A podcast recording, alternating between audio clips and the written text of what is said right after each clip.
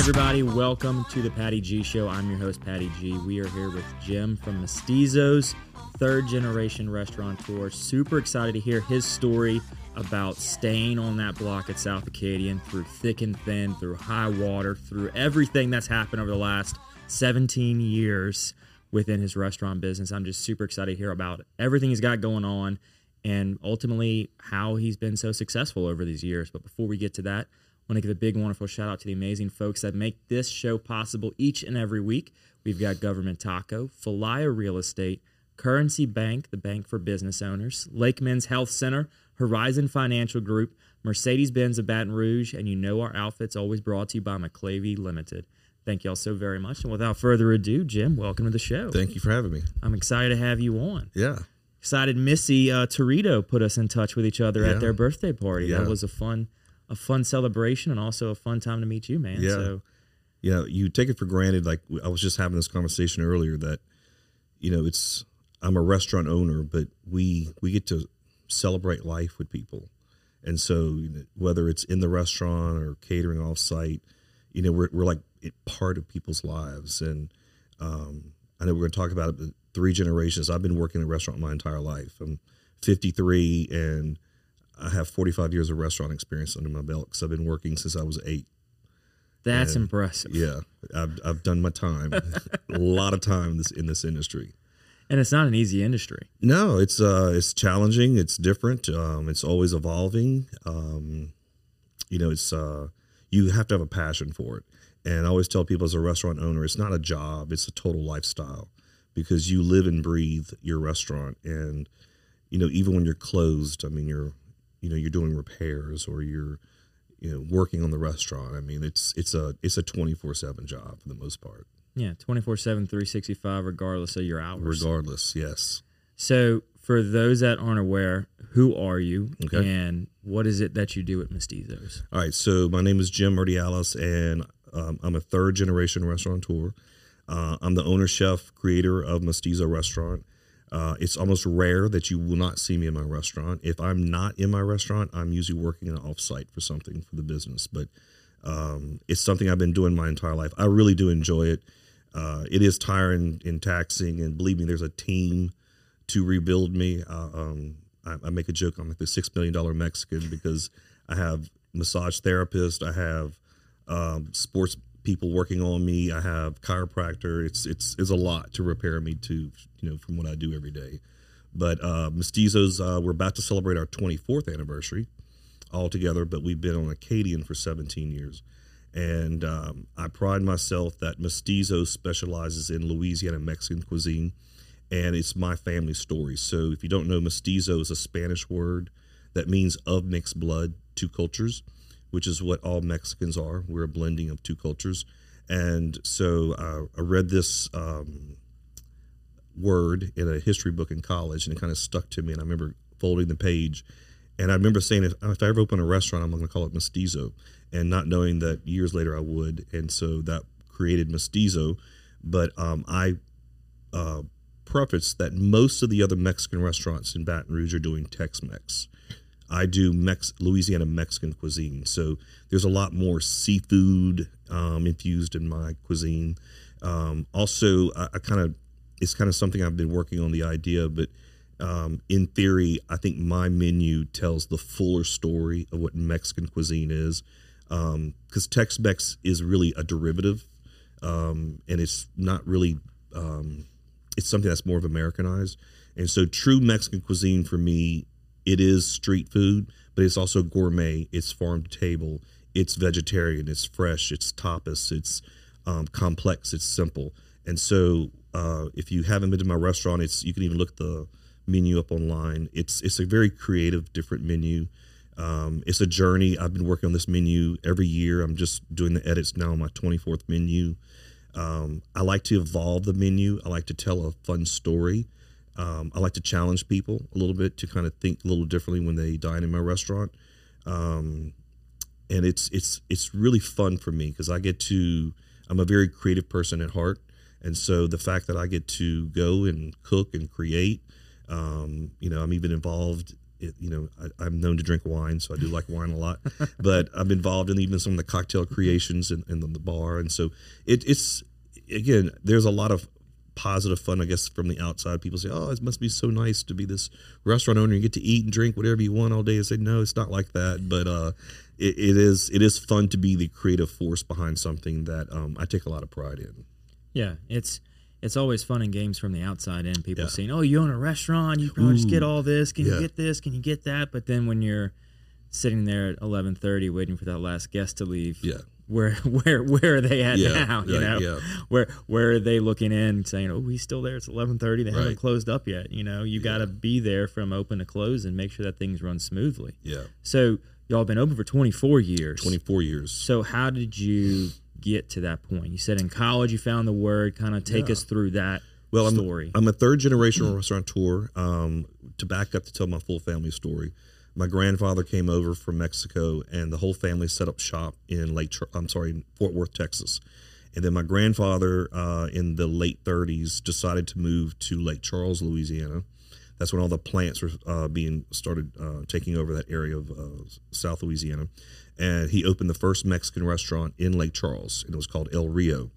Um, his first four kids all went on to have um, restaurants. So at one point, my aunt had Lake Charles, and then have another aunt who had a restaurant in Lafayette, and then there was two in Baton Rouge. And uh, my father, when he after he graduated college, left uh, Lake Charles, decided to go work with his sister for a little bit in Lafayette. He was ready to get out of Lake Charles, and uh, he was doing cooking at the restaurant. And um, so he's a cook, and my mother, who's the Cajun half of my equation, comes in and applies for a job. And I hope no one's offended by this, but uh, my dad always tells a story that my mother came in he really likes women with big hands. And he says, Your mom came in in a very tight white sweater and she had really big hands. And he goes, I knew immediately I was in love with her. And so they courted very quickly, got married, and then they moved to um, Baton Rouge. Actually, moved to Denham Springs, uh, which is where he first got his first start and uh and my mom did hair she was a, a hairdresser and then my dad opened his first restaurant and it was on florida boulevard but he had no tables. And then a few later he had moved to it was a counter service all to go. Then he oh, moved all to go. all to go. And uh then he moved to another spot and he had two tables. And uh i don't want to name names but i had this guy uh who came and told me this story like 15 years ago. He said, Ask your dad about milk. And I said, Milk? He said, Yeah, go ask your dad. Well, back in that time, Denham was a dry county, or dry parish, I should say. Okay. And so people would come to my dad, and, you know, he was like, you know, hey, Mr. Carlos, I'd love um, a glass of milk. So dad would go in the back, and milk was code for a canned beer in a styrofoam cup with a lid. And if you ordered skim milk, it was a margarita in the styrofoam cup. And so when I asked my dad about this story, he's like, "What the hell? Who told you this story?" And I said, "Yeah." I said, "How do I not know this one?" He goes, "You don't know everything. I had to get your ass out of Denham Springs, get you to Baton Rouge for God's sakes." And uh, so then they they moved to Baton Rouge and uh, opened up in Florida, um, um, um, uh, Broadmoor. And so he was there for a few years. And then my dad, his last restaurant location was on the corner of Florida and Airline. He opened in 77. It was uh, two months before Cortana Mall opened up. And it's people who are my age know that was the center of Baton Rouge. so that's that's prime real estate. That was prime, prime, prime real estate. And so dad opened 77 and I'm, you know, I'm seven years old. And so my first job was a dishwasher at eight. And uh, Mr. Kleinpeter loved me telling this story. I had three uh, Kleinpeter milk crates in my three compartment. And I would stand up and I'd do my pots, move to the next one, get up and down. And that's how I got my start. And, uh, my dad always joke. I said, "Yeah, I made three dollars a night washing dishes," and I was like, "Okay," but you know, when you're a kid, three dollars is a lot of money. And uh, then I moved to a busboy around eleven, and then um, probably somewhere around fourteen, I became a server. Um, Well, so you were washing dishes for three years? yeah, on weekends. Yeah, Okay, weekends. so on weekends. Yeah, just on weekends, uh, not during school weeks. I mean, just on the weekends, I'd wash dishes and you know make some extra cash. And uh, you know, it's funny. I, I, applaud my dad because he taught me how to make money and manage money. And uh, I think I was about yeah, I think I was about eleven years old. They went and opened a little savings account, and I'd go ride my bike and drop my money off. And this is the old days where you had this little booklet and they would stamp it. Like if I was depositing five bucks, they'd five dollars and they'd stamp it. And I just remember getting so excited about those little stamps in my book. And I still have that that little booklet. Um, I saved it, but uh, So the stamp was just like five dollars has been deposited. five dollars been taught on this date, Oh, and it was okay, so it's a certifying date. that. So that was your receipt. So you know, it's like what they give now as the print ticket. Right. Back then, they would just stamp your deposit book. and it was a little book. Yeah, it was it was pretty cool. I mean, it's that's you know the fact that I get to look back and see, man, I really worked for those three bucks or five bucks or whatever.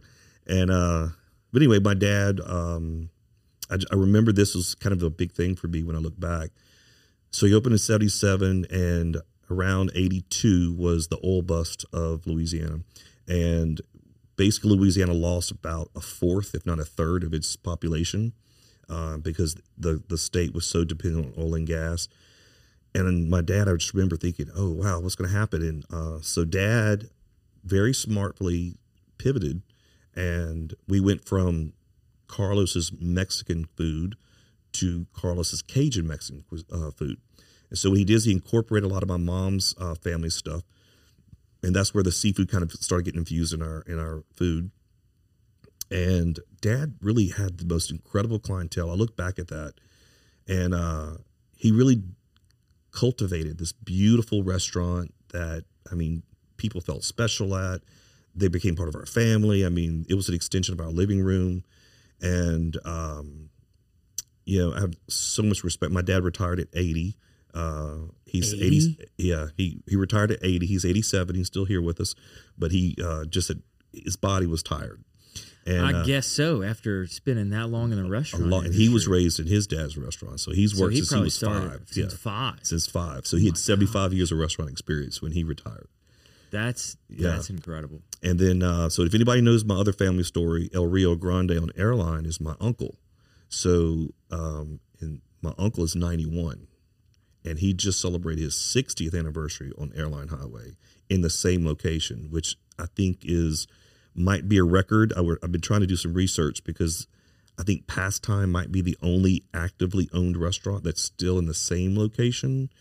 Um, we talked about because I think Frank's moved from one location to another, but anyway, it, it's a it's a big deal that in the family there's three generations. Um, it's a it's a family legacy, and uh, so I grew up and I went to LSU and I had no plans to open a restaurant. I was like, I am getting out of this field. I've been raising this. I've been doing this my whole life. I'm not doing this. So graduated LSU in marketing, um, moved to New Orleans, and I'm working at the Hilton downtown. And they put me in food and beverage, and I was like, oh, I really wanted to do the room side and learn that side of the business. Um, but the the two years I spent at the Hilton was quite interesting for me because the one thing I learned and took from that was the answer was never no. When something was asked from me at Hilton, you never said no. Your answer needed to be how quickly can you make it happen, and that's what they trained and, and made you you just in, ingrained in you. If you're if you're in a situation and you're understaffed or there's something's going on, you you call backup resources and people come and we make things happen. And I just remember that was a was a great life lesson for me. And um, so at the young age of 25, I had um, I had a midlife crisis, and midlife crisis at 25. Well, I guess it's since you've been working since you Yeah, were yeah, eight. I mean, I'm due for I one mean, at that that's point. 17 years in the yeah, business, like, right? At "Good that Lord, point, gotta have a breakdown at some point. yeah. If you have, I mean, people with a 17 year long career, I'm sure they have a, a decision, change it up, and mix things Something, up. So, yeah. okay, So that was mine. And I just remember, I don't know if I'm really happy because the thing for me was I had five bosses above, above me. And being a creative person, um, I came up with some visions and some ideas and I'd implement it and I sent it to higher up and it would go up a few levels and said, This is a great idea. Well, then the big boss shoots it down and then you're dead in the water. And I was just, I remember thinking, I don't think this is my happy place. And I remember looking at the people who were 10 years older than me in this, in the, in that, at that time, and they all seemed kind of miserable. And I said, so I don't think I want to be a miserable person and, and give all this time and energy. fair assessment. And so um, on my 25th birthday, I'm at home. I talked to my dad. I said, look, I think I'm going to resign my job.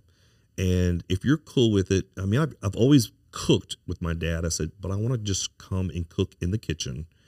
And I'm not guaranteeing I'm going to stay. I just want to figure out if this is what my calling is. Something's telling me I want to, I might go this route. And um, so anyway, I came back and worked exclusively in the kitchen and basically learned all of my dad's things. And you know, in hindsight, you know, it's it's funny to use the word chef because I didn't go to culinary school, but some of the better chefs or good chefs I, I think of out there that people think of never went to culinary school as well. It becomes something that is part of you that you cook and you can feel and you can kind of tell when things are working and you know um, and just you know spend a lot of time in a kitchen you start to kind of learn things about how things work but um, as it went on i remember I, I applied for some big corporate jobs. I kept getting turned down. Um, in my office i actually have my last rejection letter from houston's in new orleans that rejected me. And uh, also had applied for uh, the cheesecake factory in california. And i just remember thinking i am college educated. I'm good looking. And I'm talented. Why the hell aren't these people hiring me? Right. And uh, and it just I remember one day I mean I'm and I, I just got that second rejection letter, and I remember it's a clear day. I'm chopping onions in my dad's kitchen, and this clarity came in my head, and it said, "Jim, you're going to open a restaurant, and I'm going to reveal to you why." Later, I said, "Okay, all right." God just spoke to me. That's very odd while I'm cutting onions. so dad comes in and he's like, So what's going on, son? I said, Well, I think I'm about to open a restaurant. And he goes, Oh, okay. So I started the process and put my feelers out there. And um, so, so, how do you start the process? Can you walk us through how do you start the process of even beginning to want to open a restaurant? I mean, obviously you wanted to, you yeah. know, cutting the onions. You're told right. open a restaurant, build it, and we will come. Right. So how did you start to go down that path? Uh, yeah, you know, it's kind of complicated. Uh, first off, you have to worry about the money. And right. So, in uh, I laugh at the fact that I opened my first restaurant on Sherwood Forest um, with a seventy-five thousand dollar budget, which is unheard of now. What what year? Nineteen ninety-nine. That's still unheard of, even with that yeah. point in time. So seventy-five thousand. That was your seventy-five, and it was three different loans and my dad signed for one. I had co-signed on something. I forget what equity I had on that, and we somehow piecemealed this third part together. And um, I mean, I met with everybody. I met with the bankers. You know, then I'm working with, and I, I did all the scouting myself. I worked um, everything up and down Sherwood and Coursey, and that's kind of the area I decided to go with. And then I lucked into the my first location was an Old Tasty Donut on the corner of Sherwood and Coursey um, it's now Dang Tuan. It's a um, um, Thai restaurant. And so I meet the owner, and he was trying to get out, and he had gotten messed over by somebody before. So he's like, "I'm not, I'm not to sublease it to you." And so I just started feeling kind of beat down. And then um, I had this little surprise thing that happened in my life. I had a, a, a son that came out of nowhere, and uh, that's a you know, different story for different, different time. Story, different time. Got but it. was like got surprise. It. You know. So anyway, at that point, I'm like, I got to get really serious. I got to make things happen. I'm responsible now for another adult. So, um, I remember I went to the the the owners of the building. I went to their house, and I sat there and I said, "Look, here's my cards. This is all I have. I have seventy five thousand to play with. This is all I have. If you will work with me, and I get why you're you're burned." I'm going to put a $20,000 deposit down with the guarantee that I will buy the building um, and the land from you within two years. If I don't, then you get to keep the 20000 Yes, I was uh, at this point. I'm desperate. I'm like, I'm gonna make things happen. So, seventy five thousand dollar loan. Seventy five thousand dollar loan. I put twenty thousand down. How much was the building worth? Uh, well, that was a good question because at that point it was they had tried to sell it before, so it was appraised at um, right at two hundred thousand.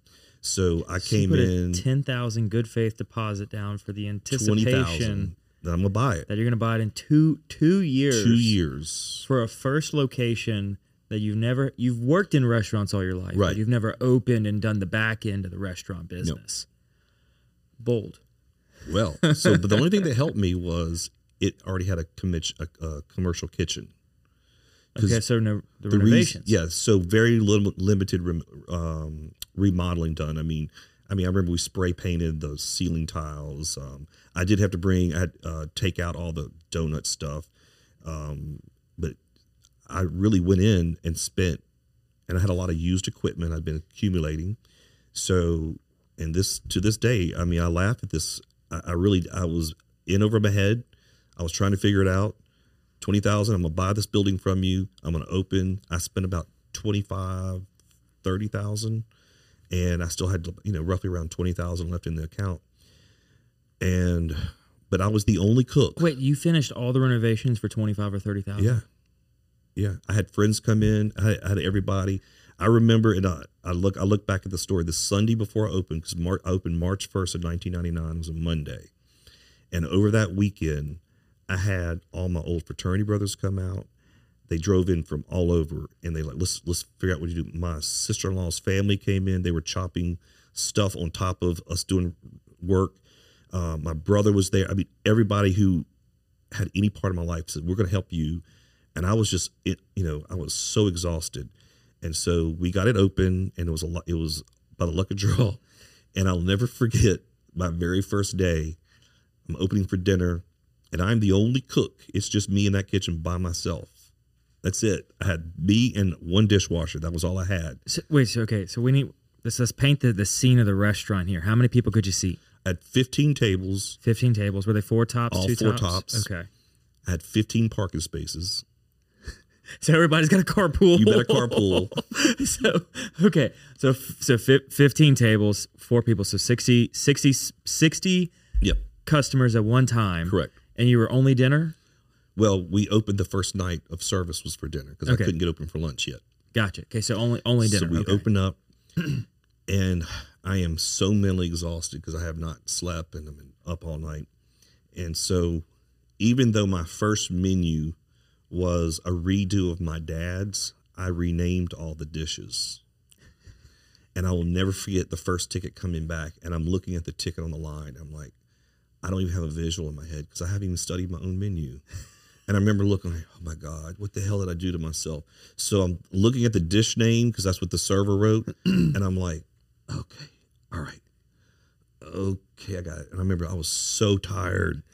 And that first night was so rough. And um, I always remind myself the first 30 days I was in business, I had my first lawsuit, I had my first workman's comp claim, and I had a termite infestation break out on a Saturday morning.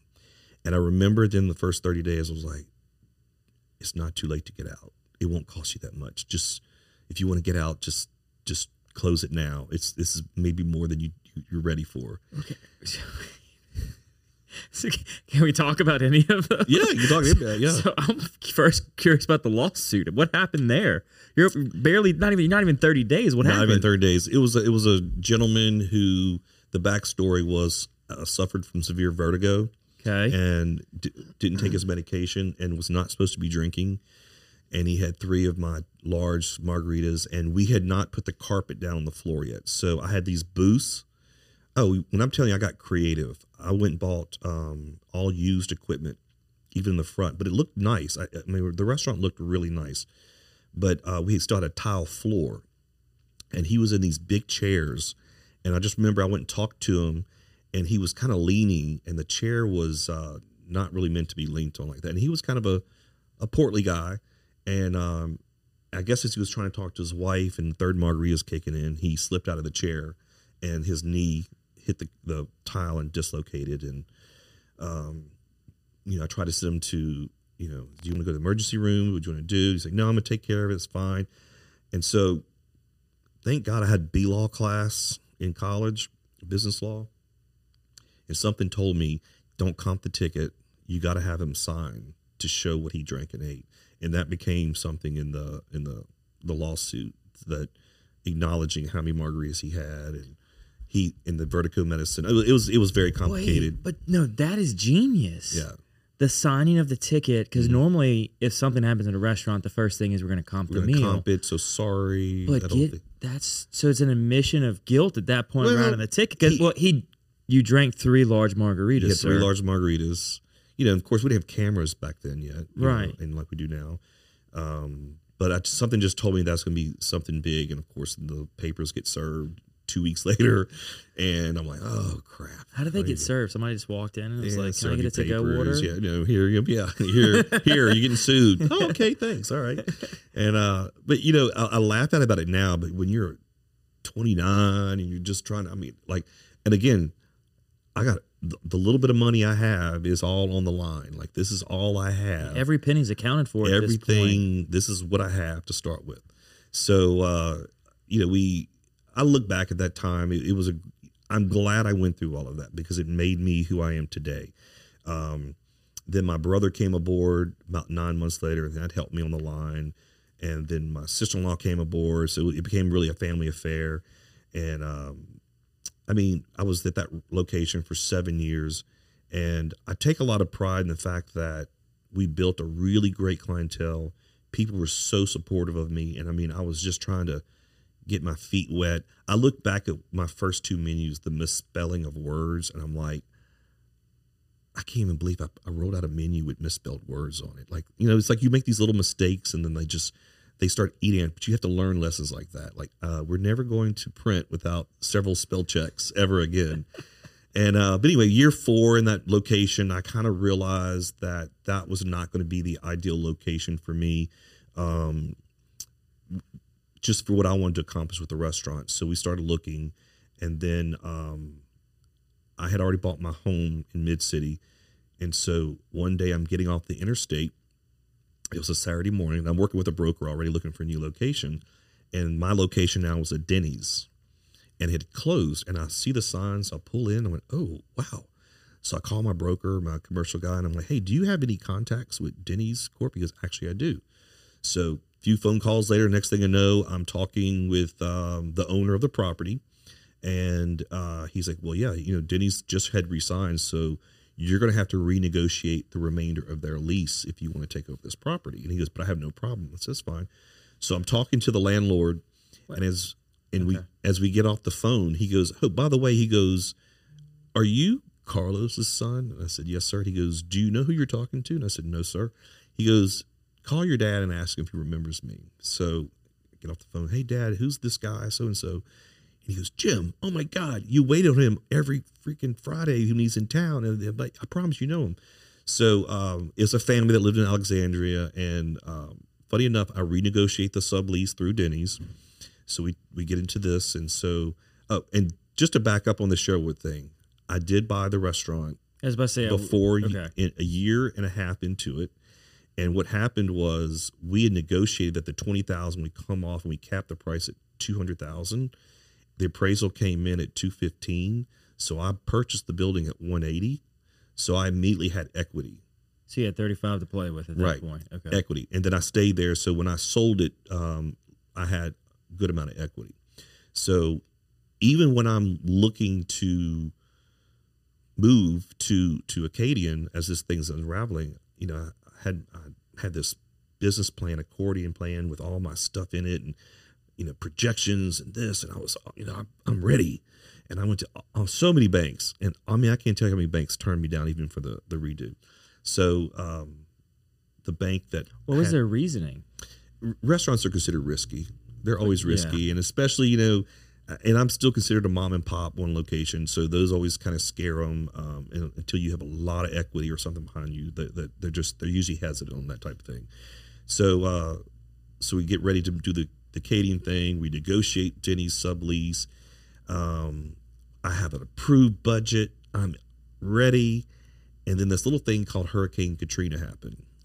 Little little thing. This little Hur- thing called this- Hurricane. This, Y'all- this, this blip in the radar. yeah, you showed all may up, you remember know? that occurrence that happened in South Louisiana, and uh, you know, on top of the not to take light of the devastation that it did to to you know New Orleans and the surrounding cities, but one of the things was as we were going to uh, the process of remodeling, the cost of everything had quadrupled.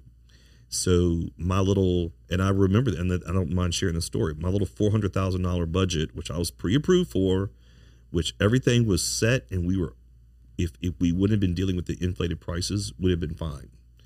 But at the end of the day, we took one hundred and eighty-seven thousand of pretty stuff off the menu or off the the, the remodel, and I signed off on almost an eight hundred thousand dollar loan.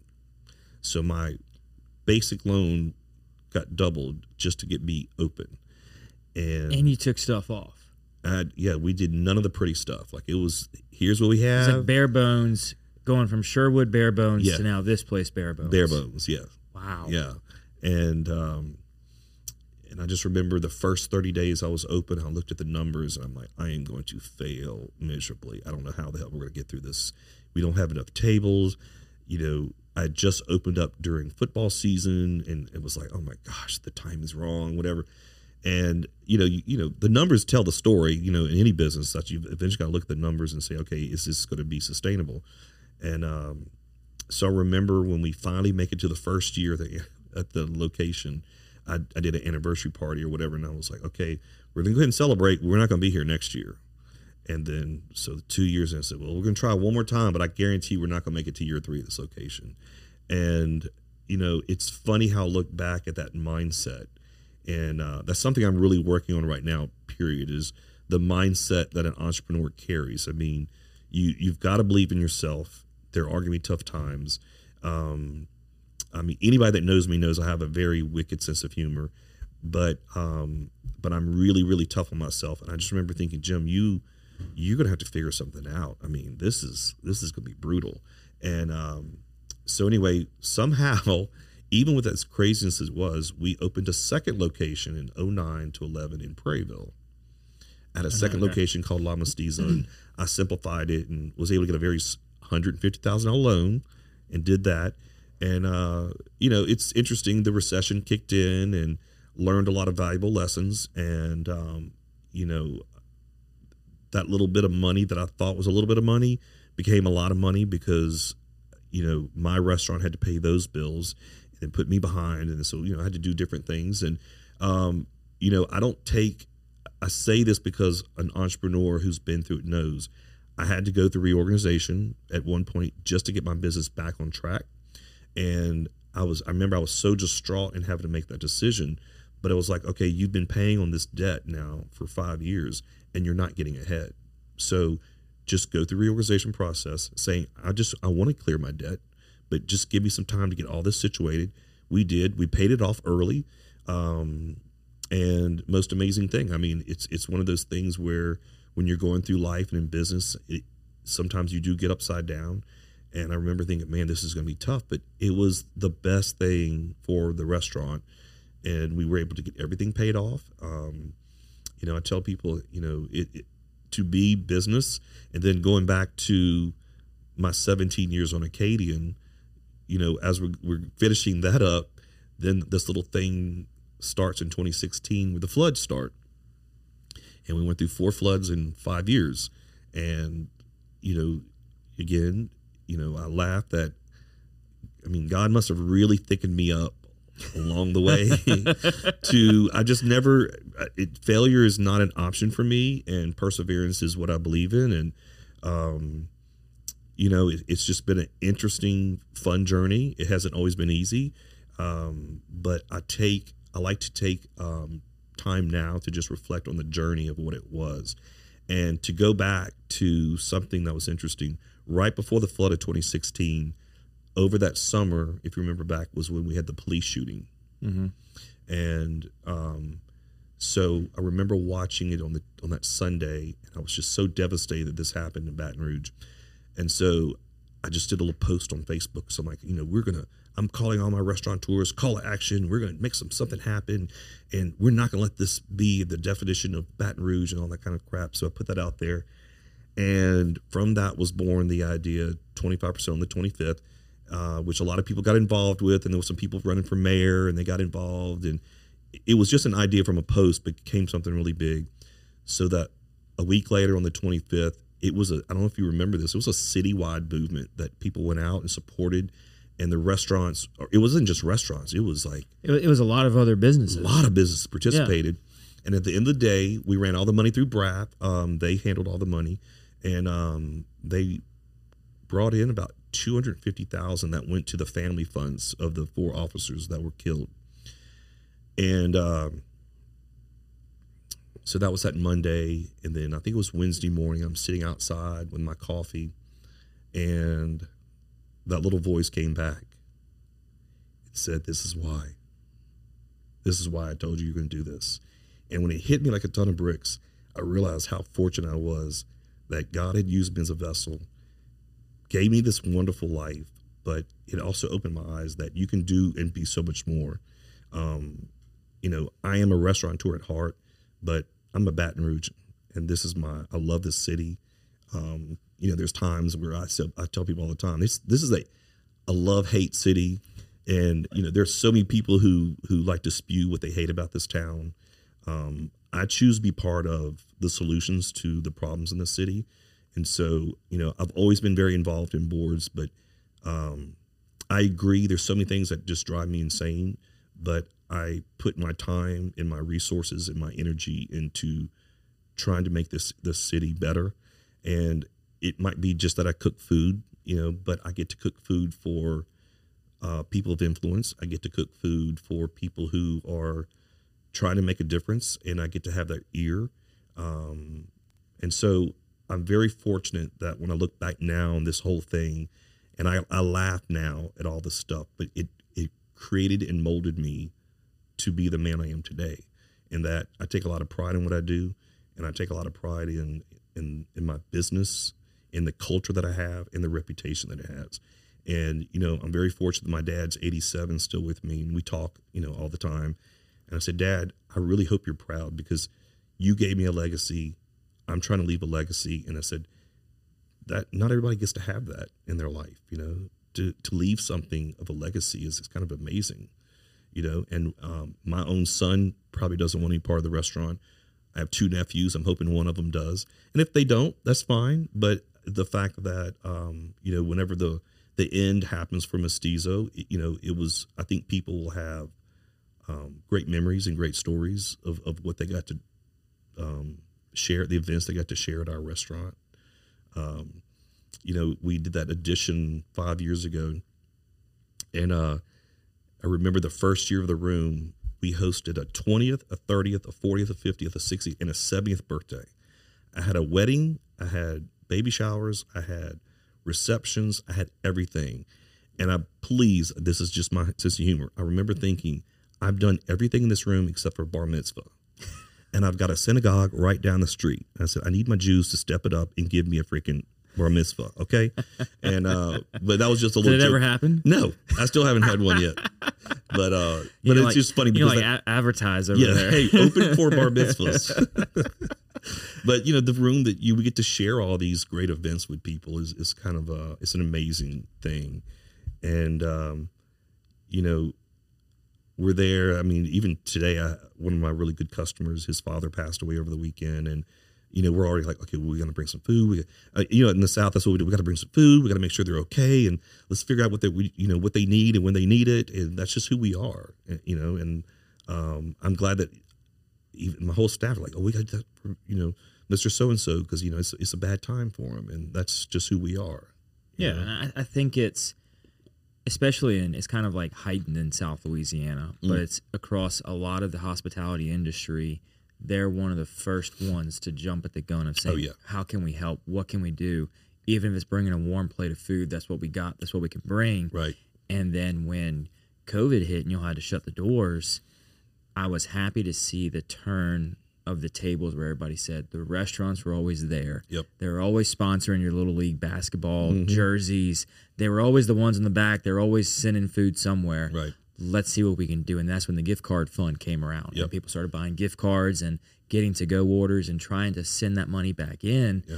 because it cre- it completed the circle of people here in town saying we want to help and when everybody's going to help Right. and we the businesses come out and help and then when the businesses need help the people show up most of the time Mhm. and they're there to say we're here we're supporting you and we're all going to get through this and that's the part that i love about baton rouge Yeah. is when people do come together like that to create and continue to push the scene that we all know as locals what it is Yeah. and so it's how do we then showcase all of that across for everybody else to see because some people may not understand Yeah. what we do and how we do it here in baton rouge You know, it's funny. Um, I, go back a lot and talk about 2020 and what a crazy year that was. And you think about it, like you're saying, you know, we go through a flood in 2016 and that's local, or we might go through Katrina and it's national news. Um, but when you go through something where it's a world shutdown and all of a sudden you realize you only have your local neighbors to rely on, like there's nobody else. It's it's just the they, local. they all can't come help. They can't go out. So you got to stay local and get the people. And you know, I, I I think back, and when I'm talking to people about that, so I said, if you did not learn anything, or you, if you did not reevaluate your business, your personal life, your spiritual life, if you did not reevaluate everything in 2020, you totally missed an opportunity of a lifetime because it gave you time to reflect. And, you know, I'll tell you, me and my partner, we would get up on Saturday and Sunday and do these hour and a half walks. And we would just talk. And when you're talking, you know, when you're talking and walking, you, and sometimes the, the conversation will get uncomfortable, you can't run. You just got to keep walking. but Yeah. you're forced to talk about things. And I learned so much about my business. And we reevaluated our hours. We reevaluated, you know, what it what are we working for? And then all of a sudden, you know, closing one day a week became something very important for the restaurant. And, you know, the fact that, you know, now six days a week instead of seven days a week, my weekly sales increased.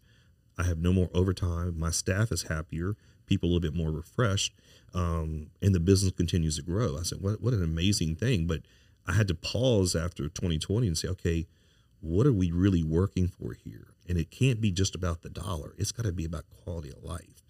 And so when we started kind of changing that mindset with everybody, you could just see the change in the restaurant. Everybody's like, "Thank God we have one full day to just breathe." And you know, and there, we, everybody's got other days off, but it's a solid day that everybody's off. yeah, It's kind of nobody's working. In, in Nobody's restaurant, working. Yeah. yeah, Well, I mean, that's you can take a look at people that have been successful in the larger scale in the situation of like Chick Fil A, close Yeah. on Sundays. right.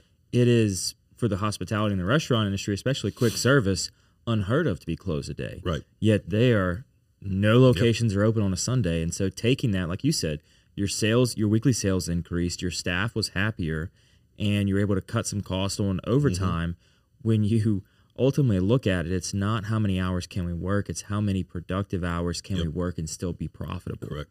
You know, and so cutting back on that time.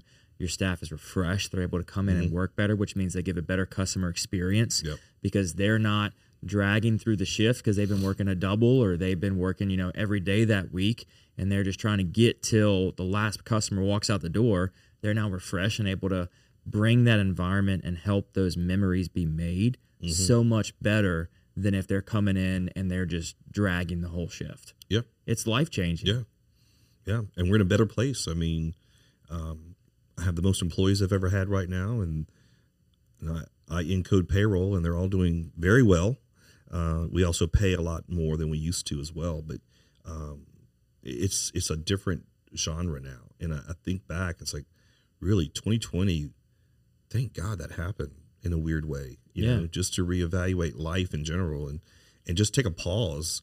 You know, because I always tell that it's not a restaurant never goes into uh, you know, hey, let's let's try an experiment see how few of employees we can operate with. No one does that by choice, you know. Um, so COVID did teach us a lot, and funny enough, uh, we were lucky because uh, right before COVID, I had a lot of people that I really wasn't happy with on the floor, and it allowed me to clear out. And when we and we actually started hiring back within the first week, but I pulled back my two strong people that I knew I had to take care of. And I got them involved. And then when we started to open up, then we changed our mindset about how we're going to train and bring people on the floor. And that has been the biggest difference. So now we spend the dollars actually fully training any server before they go on the floor. And so that they're more of a true salesperson and they understand the menu and the food and they go through a rigorous training program. And, um, you know, I share the story because I, th- I think it's a compliment to them. But when I remember when we were talking about this was, I said, isn't it amazing that you can go to J. Alexander? It's a corporate restaurant, and I go out of my way to always support local. But J. Alexander is one of the few exceptions that I, I will always consider. I think it's impossible to have a bad meal or bad service there. They are just so well trained, so well run.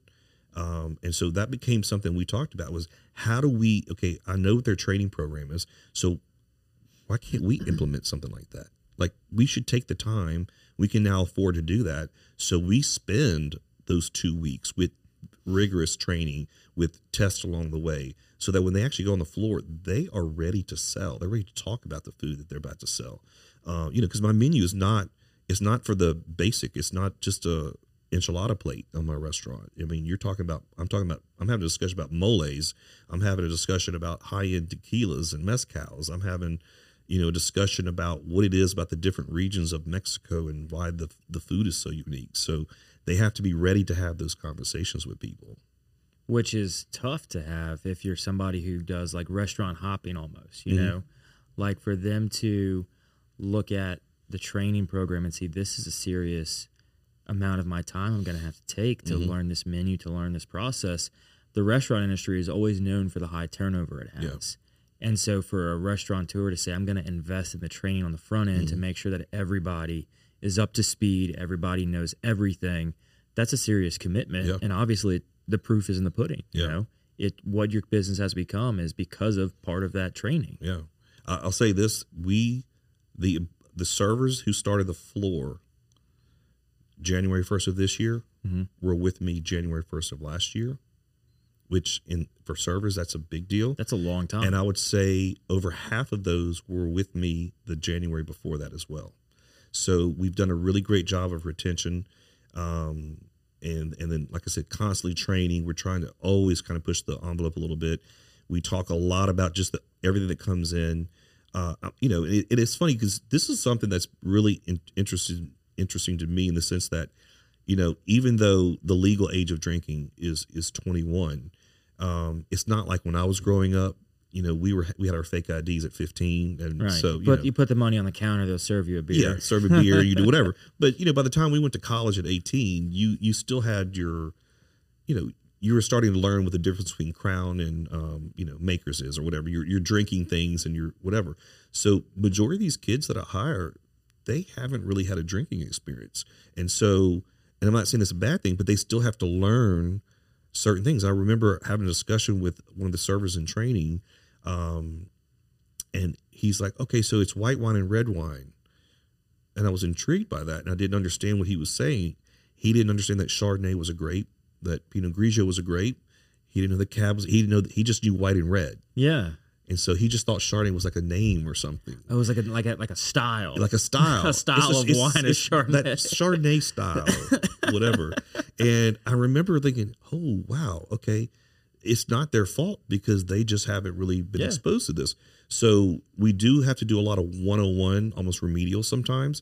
Um, and not every not every one of them have full knowledge, but um, what we're trying to do is get a culture where they're they're the the resources are there in the restaurant for them to learn. And so we're post posting training, doing covering issues. I like to do tastings, um, especially with wine, because you know one of the things I, I take a lot. We have a really great wine list at my restaurant, and it's not a lot of wines, but the wines that are there are really good. Um, and I always, you know, when I talk about it, it's like, you know, Mexican food pairs with beer, but Mexican cuisine pairs with wine and cocktails. And so that's why what we do is we focus on elevating the conversation. Um, and I'm not going to say I'm the only one, but I, I do say that, or I can state that my restaurant, our house margarita, is 100% blue agave tequila. I don't think most Mexican restaurants can claim that. And most people don't even know what that means. so what does that mean? It means that it's a pure tequila. It's not a blended tequila. Um, I, I'll I don't name any names, but there's this restaurant that claims to have a very great margarita, um, margaritas, and but their top shelf because it's on the machine is Pepe Lopez, which is a well tequila. Well, they're charging a higher price than mine. And if you're putting Pepe Lopez on a top shelf, I can only imagine what you're serving in your house. So you're not even bragging about 100% blue agave tequila in your top shelf, which is what you're supposed to be paying for. But that doesn't exist there. So I can claim that no well tequila. We don't even have a well bar. So, So what's what's a well? well would be your discounted vodka bourbons run, like something like if you're going to make quick, cheap cocktails with. So, like for instance, vodka, we start at Absolut. There's nothing below that in my well. Um, our bourbon starts at Maker's Mark, and then we go up. We don't carry low brow spirits in my restaurant. Um, I just, and that's something we've evolved to in the last few years. It's about thinking about everything that the customer sees or tastes. I don't, you know, I don't need well stuff. That's not who we, we are. Um, if we're going to make a cocktail, we're going to use the best of the ingredients that we can. If we have to charge a little bit more, I'd rather do that than okay. Let's bring in you know a cut rate vodka or rum or tequila to make a cocktail. I said that's then what do you do? You just frou frou it up with sweet stuff, and that's your cocktail. Uh, to me, that's not a, co- a real conversation. Yeah. Um, And they wake up the next morning with a strong Oh, hangover, am and I- they're like, why does my "Why- head hurt?" Yeah, I'm not going back there. Yeah. I'm Had like- some cheap drinks, and it Yeah. wasn't a good experience. but they're going to go back anyway. so, you know, on the I will say on the side of my margarita machine, we put a little sign that says, "Life is too short for an inferior margarita," and that's all I'm going to say about that. I love it. I love it. Knowing knowing the audience and No, knowing the- what you can claim. There you go. That's like it is. You know, if you want the best, I, I'm going to try and serve you the best I can. Yeah, and that's taking pride in the product and taking pride in what people are going to consume and having that experience of the consumer mentality over what's going to make us what's going to have the highest profit margin. Mm-hmm. You know, there you got to have that balance, right? You got Yeah. how can we make money but still serve what we want to serve? And most time it comes into just well, we got to bump that price up a little bit. So you have to then educate them on why your margaritas are more than the next person's. Mm-hmm. And it's getting down to that. Mm-hmm. Well, here's the ingredients. Here's what we have. Here's why we did it. And here's what it turns out to your tasting whenever you're enjoying it. And this is why we validate our prices. Yeah. If you're not able to beat them on price, we say we got quality, and we got that, and we can claim exactly what we're claiming. So I love that, man. Well, we've uh oh, it's um, we're we're about at an hour. What? So, wow. as we as we, I mean, we could this could be a four or three hour podcast, Yeah. but as we kind of start to wrap things up, we do have a set list of questions we like to ask, and I'm very curious on one of the questions what your answer will be, Mm. and we'll get to it. Okay. So the first one is, what is something you did as a kid you wish you could still do today? Mm.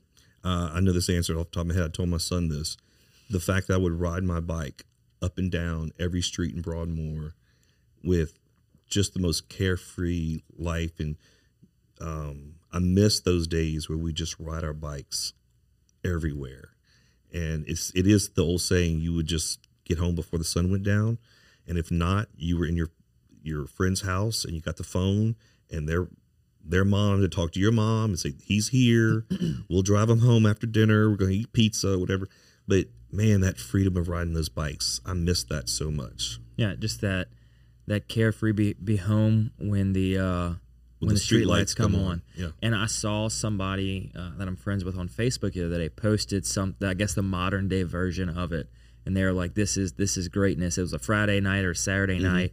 And they said, "Look, parents, I'm posting this on Facebook. If your kid's electric scooter is in our parking lot, they're here." and I was like, "This is the modern This day it. Equivalency yeah, of that." yeah. You know, they're like the kids are out here playing basketball in the driveway. If you see your kid's scooter, they're at our, they're at our house. Yep. Like I was like, that's like, people are trying to get back to that almost. I feel like with their kids that they're bringing, they're saying we used to do this, we used to do that, and trying to incorporate it. So I'm Yep. I'm right there with you. Yep. So being in the restaurant business for as long as you have been, you've learned a lot, and then opening your own, you learned a lot Mm-hmm. within the first 30 days of opening your first location. So what are three lessons you've learned along your way? uh, plan. Um, and I always tell any future uh, restaurant owner or even business owner, it starts with a business plan. Um, you you can't go in blind unless you have an idea of what your rent, utilities, insurance costs, possible labor. You've got to at least start putting things down and understand uh, what you're about to put yourself into. A business plan is number one. The second most important thing, and this is the God honest truth, you better have a really strong CPA lawyer and banker always in close by. And I cannot underest and undervalue my CPA is more than my CPA. He's he's one of my closest friends in life. Um, he's in my will. I mean, he is such an integral part of, of my business. Um, thirdly, and is believed invest in yourself in the sense that um, training and research is never done, and it doesn't matter what you do.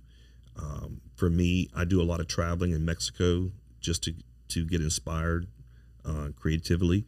Um, you know, right now I'm investing a lot in my managers to, and we're going to seminars. We're going to think. I want I want us all to be challenging our minds, our bodies, our souls, to just continue to be the best you can be. So I think investing in yourself and in your your people is is key, and that's something that takes you have to be open a little while. But I still think any type of research that you can do for yourself or investments is is, is wise money spent. Yeah, well, and if it's in the beginning where you can't afford it, Google. Invest in just time Yep. reading and learning your craft as best you can if you Correct. can't afford to pay to get that level of self investment. Yep. So, this is the question I'm curious about. Okay. What is something you love about Baton Rouge? Now, Ooh. before you answer it, we've had a lot of people on the show, and they've given a, a lot of people have always said the people. So I'm curious if you're going to have an alternative to that. Um, it, it- the first thing there was a first thing, but I was going to go a little bit deeper than that in the sense that it, it's something that this is a big small town, and um, the fact that you know you remember the old term seven degrees of separation. I mean, Baton Rouge, it's a half degree separation. If I mean, half degree. I mean, we start a conversation with, "Where'd you go to high school? Who's your what's your mama's maiden name? Oh, what church y'all go to?" And immediately you can go back and connect a dot on how you are somehow either related or you know somebody knows somebody. Um, I, you know what? More than anything, and I don't think this gets appreciated. I think it's the culture we have here in Baton Rouge, and and I say that in the in the nicest way. You think about it. Tell me another place in this in the U.S. in the fifty continental states that they have a food, a culture, and a cuisine that is all their own. I can't think of another area anywhere. We have something so unique in South Louisiana that everybody else wants to come and experience it because they have none of it. Yeah. No, I think it's I think that's a valid claim. Everybody that has moved away, their number one complaint has always been the lack of good food where mm-hmm. they moved to. Yeah. And every time someone visits here, one of the biggest com- compliments they give is the food that we have Yeah. here. And think about it, it it's also part of our culture.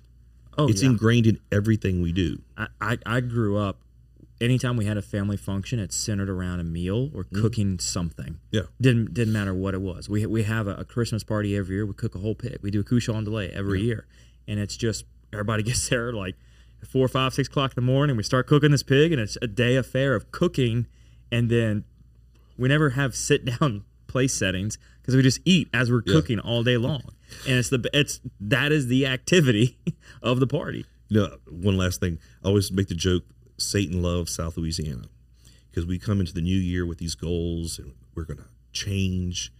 And then the first thing Satan does is he throws the damn king cakes at you. okay, you fail miserably. And then you start getting Lent starts. And then the second thing Satan does, he throws those little Girl Scout cookies at you. And you're like, doomed. And the next thing you know, you've got every festival known to man. It doesn't matter if it's raised, it's walking the earth. We're going to celebrate it. And we're going to have a festival for it in the spring. And then we start the summer months. You know, you go to 30A and you start whatever. And then we flip right into football season and the holiday season. It's like we almost almost never have a time where we're not tempted by the things in South Louisiana. I mean, think about what we do, and it's just everything that we do, like you're saying, whether it's king cakes or cochon de laits or crawfish boils or we we get we come together over food and it's but it's our it's our food. right Now it's a combination of different histories, but it's something that's unique here. It's what we've made to be South Louisiana. Correct. So for the final question, Jim, what can I do to help you? Oh. Um, well, I think you just did it. You're exposing your audience to Mestizo, and um, if you haven't been, I encourage you to come by. And um, you know, one thing I love the most is we're getting so many new customers, and I'm seeing such a diversity in in my new clientele. because um, we're doing something that no one else is doing, and the fact that half my menu is clean and fresh, and whether or not you, we've got a separate vegetarian, keto, gluten free menu, and we also have you know uh, keto frozen cocktails and keto cocktails. And if you're eating clean, we do everything from the appetizers, the entrees, to the cocktails to desserts. We give you the whole experience so that you can come in and you're still eating great food, right? But it's cleaner, and it's and that's half our menu. And that's the important part that the fact that it's still great tasting food, yep. and you're not sacrificing the flavor. You're getting creative yep. on how to make those dishes right. from the get go. So yeah, and I've had y'all's froze. Yeah, and it's delicious. Yeah, it is phenomenal, and it's it's it's definitely on the list of recurring restaurants to attend. Mm-hmm for sure. Yeah. So thank you so much for coming thank you. on, man. Thanks for having me. Absolutely. This was this was fun, and we've got a we've got to do like a Facebook Live or something about the the, the margaritas. Okay. We've got to we've got to we got to figure something out on that. Okay. Because I'm I'm curious now to try a true blue agave margarita. Yeah. Because I've only had the froze there. Well, next time you come in, we'll definitely make that happen. I'm in. So thank you so much for coming cool. on. I appreciate you, your time. Yeah. And I appreciate everybody else, whether you are listening or watching to the, the show. I know the guests do as well. If you have never been to Mestizos, make sure you go over and give it a shout and let them know that, that you heard about them on the Patty G show. They're right there, corner of Acadian, right by I 10. You can't miss them so long as we don't get flooding in South Acadian, they're very easy to get to. Um, so thank you all so very much, and thank you to the amazing sponsors that make the show possible each and every week. Hear a little bit more about all of them right now. Sell your home for a $399 flat fee with Falaya. No, seriously. Falaya will list your home on the MLS and help you get all the way to the closing table for as little as a 399 flat fee. Our online platform is insanely easy to use and will save you thousands. If you're thinking about selling your home in 2022 and want to keep more of your hard earned equity in your pocket, you need to check out Falaya. Falaya. Thank you all so very much for listening to this episode of the Patty G Show brought to you by Government Taco. They're located on the corner of Government Street and Jefferson Highway. Jay is always slinging up a new taco of the month. So if you're a frequenter to Government Taco, let us know in the comments what you thought about this month's taco of the month. If you're not a frequenter, maybe trying out this month's taco might just convert you. Big thanks over to them at Government Taco for making the Patty G Show possible. Imagine taxiing on a plane looking toward the end of the runway. It seems so far away, it's even hard to see it. And that's what the concept of retirement probably felt like when you were in your 20s, 30s, and 40s, way far in the distance, not visible or even a concern. But as you turn 50, something happens. Retirement suddenly seems like something real, something not too far away. In your 50s, you are rolling down the runway Retirement is getting closer and closer, faster and faster, weeks and months zipping by. But are you even ready for a successful takeoff to retirement? Fear not, there's still runway left. But the time is now. Time to make progress and time to get a plan. The Runway Decade will help you get organized, get energized, and give you the direction you need to take off to your desired retirement. The Runway Decade building a pre retirement flight plan in your 50s. Thank you to Mercedes Benz of Baton Rouge for making this show possible. Nick Pentis is a past guest. We love having him on. Listening to him talk about the culture they have over at Mercedes Benz of Baton Rouge is really an incredible thing to hear how they treat not only their employees, but every customer that walks through the door. You are more than just a number to them. They're going to give you that white glove concierge service every step of the way. They're going to make you feel like family and take what can be a stressful time in people's life, shopping for a car. They're going to make it so enjoyable and so pleasurable. You're going to want to go back there time and time again for every new vehicle. Thank you so very much for Mercedes Benz of making this show possible. Thank you to our wonderful sponsor, Lake Men's Health Center with Our Lady of the Lake Physicians Group.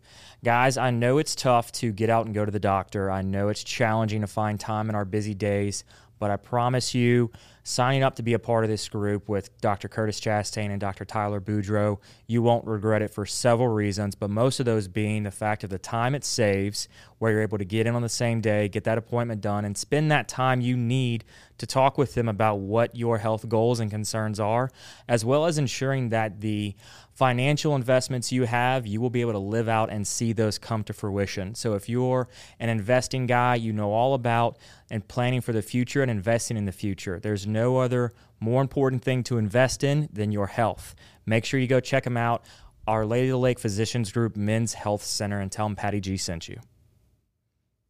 McLavy's Limited, a proud sponsor of the Patty G Show, has been serving the Baton Rouge area proudly for 40 plus years. Gentlemen and ladies, if you're shopping for your man, there is no other place in the Baton Rouge area to get your clothing, whether it's game day needs, everyday needs, business attire, formal attire, whatever you want. Go over there, see Frank and Ashley. It's a father daughter duo. They do incredible things in their store. They will outfit you from as simply a shirt that you need for one evening, or all the way to a full wardrobe overhaul. They're going to take care of you every step of the way, and be sure and let them know that Patty G Show sent you. Thank you so very much to Currency Bank, a proud sponsor of the Patty G Show. If you are looking for a business bank that fosters on three core values relationships, service, and technology, Currency Bank is the place for you. They pride themselves on convenient, accessible, and secure online banking resources where you can manage your account balances, initiate transfers, enroll with e statements, and more via their online portal. Between the relationships, the service, and the technology, they are going to be that partner with your business every step of the way, regardless of what you need. Currency Bank is the bank for business owners.